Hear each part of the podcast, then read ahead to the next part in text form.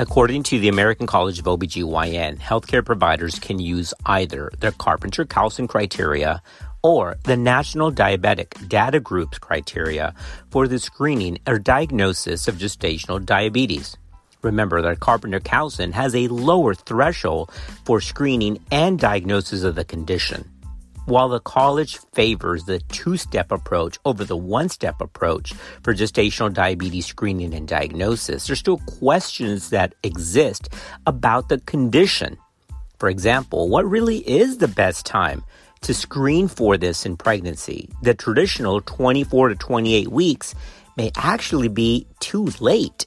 So, in this podcast, we're going to review the Go Moms NIH study going on right now because this is going to be huge. It's going to be a big one because it's going to answer some very relevant questions that may affect our interpretation and understanding and management of gestational diabetes.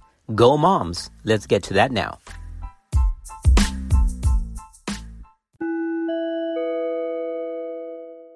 If you're struggling to lose weight, you've probably heard about weight loss medications like Wegovy or Zepbound, and you might be wondering if they're right for you. Meet PlushCare, a leading telehealth provider with doctors who are there for you day and night to partner with you in your weight loss journey. If you qualify, they can safely prescribe you medication from the comfort of your own home. To get started, visit plushcare.com slash weight loss. That's plushcare.com slash weight loss. Plushcare.com slash weight loss.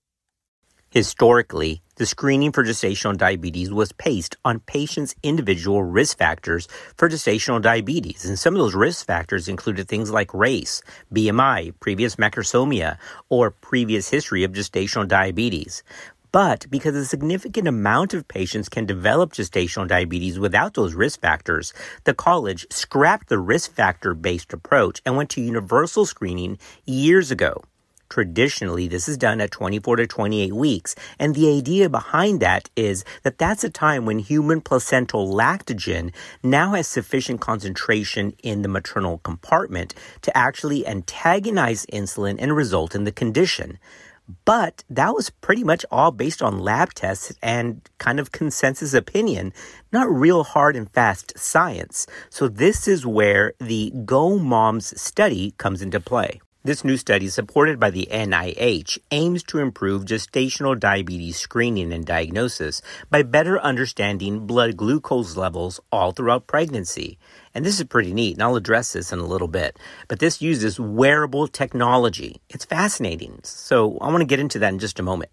Gestational diabetes, as we've already addressed, is usually diagnosed between 24th and the 28th week of pregnancy, but Here's what new data has shown. That may actually be too late to counteract some long lasting harms to the pregnant woman and her child. Now, during pregnancy, these changes in glucose metabolism actually can begin to affect the fetus way before gestational diabetes is actually diagnosed. With sites around the country, the glycemic observation and metabolic outcomes in mothers and offspring, or GOMOMS, aims to fill the knowledge gaps that exist regarding gestational diabetes. The study will enroll about 2,150 pregnant women without diabetes in their first trimester funded by the NIH National Institute of Diabetes and Digestive and Kidney Diseases, GoMoms will use continuous glucose monitoring technology to map blood glucose levels throughout pregnancy. So you've seen those commercials on TV, the little glucose monitoring devices. And think about that. From the first trimester all throughout pregnancy, they're actually going to track how glycemic levels rise throughout gestation and actually can get a better glimpse in real time of when those sugars start to spike, and it may be, as anticipated, before the 24th week. GoMoms will set the foundation for determining future approaches to screening, diagnosis, and eventually the treatment of elevated blood glucose levels during gestation. By understanding more about glucose levels during pregnancy, then we as healthcare providers can identify potential early indicators of gestational diabetes and pinpoint the best times to screen for and treat it. let's pause here for a moment and just talk about some things that we've learned about gestational diabetes. Because remember, just because the patient passes the three hour diagnostic test, meaning she does not have two or more abnormal values, she may not be all in the clear. Remember that just having one abnormal value on the diagnostic test means that she is still at risk for future development of type 2 diabetes. Additionally, pregnant women with elevated blood glucose levels during pregnancy, even if not high enough to meet the definition of gestational diabetes, those children can actually have a higher risk of developing obesity and impaired glucose metabolism up to a decade later, even though the moms escaped the formal diagnosis of gestational diabetes. This effect in children, called metabolic imprinting, are thought to occur much earlier during pregnancy than when gestational diabetes is currently screened. Now, we can't overstate this enough because one single abnormal value on three hour oral glucose tolerance test during pregnancy is associated with adverse maternal and neonatal outcomes. The Gray Journal was one of the first ones to report this in a systematic review and meta analysis in 2016. This study found that compared to women who had no abnormal values, women with one abnormal value on the three hour 100 gram oral glucose tolerance test had a significantly increased risk for poor outcomes comparable with women who had gestational diabetes by failing two or more values. According to this systematic review, women with one abnormal value had an increased rate of macrosomia, large for gestational age infants, cesarean section, neonatal hypoglycemia, pregnancy induced hypertension, and fetal APGAR scores of less than 7 at 5 minutes. There was also an increase in neonatal intensive care admissions and respiratory distress syndromes. So that's a quick clinical pearl.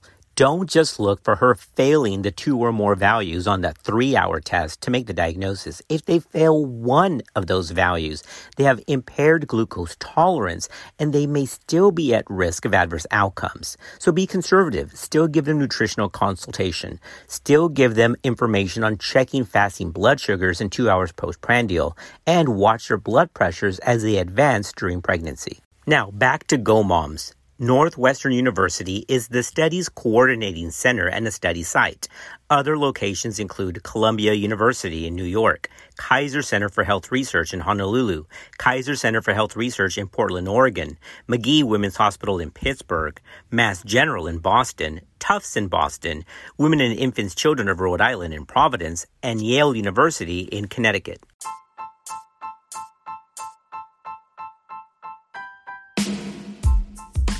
So, Carpenter Coustan, National Diabetic Data Group, one hour, three hour, those are all good things to discuss, but we may be doing it all wrong. Until the Go Moms study gives us this information, we'll just keep doing what we do. But remember, information keeps changing. We used to think that if you pass a three hour test because you only failed one value, you're in the clear. And we now know that's not the case. You're still at risk for obstetrical complications, and there still may be risk to the child by genetic imprinting. Now, the good news is that these epigenetic changes doesn't mean that your child is doomed. There's still ways to avoid that because, again, epigenetics is real. And we now know that we are not just our genetics, but we are how we choose to express those genetics. And a lot of that is our responsibility through epigenetic profiling. Well, as always, thanks for being part of our podcast family. And we'll see you next time on Clinical Pearls.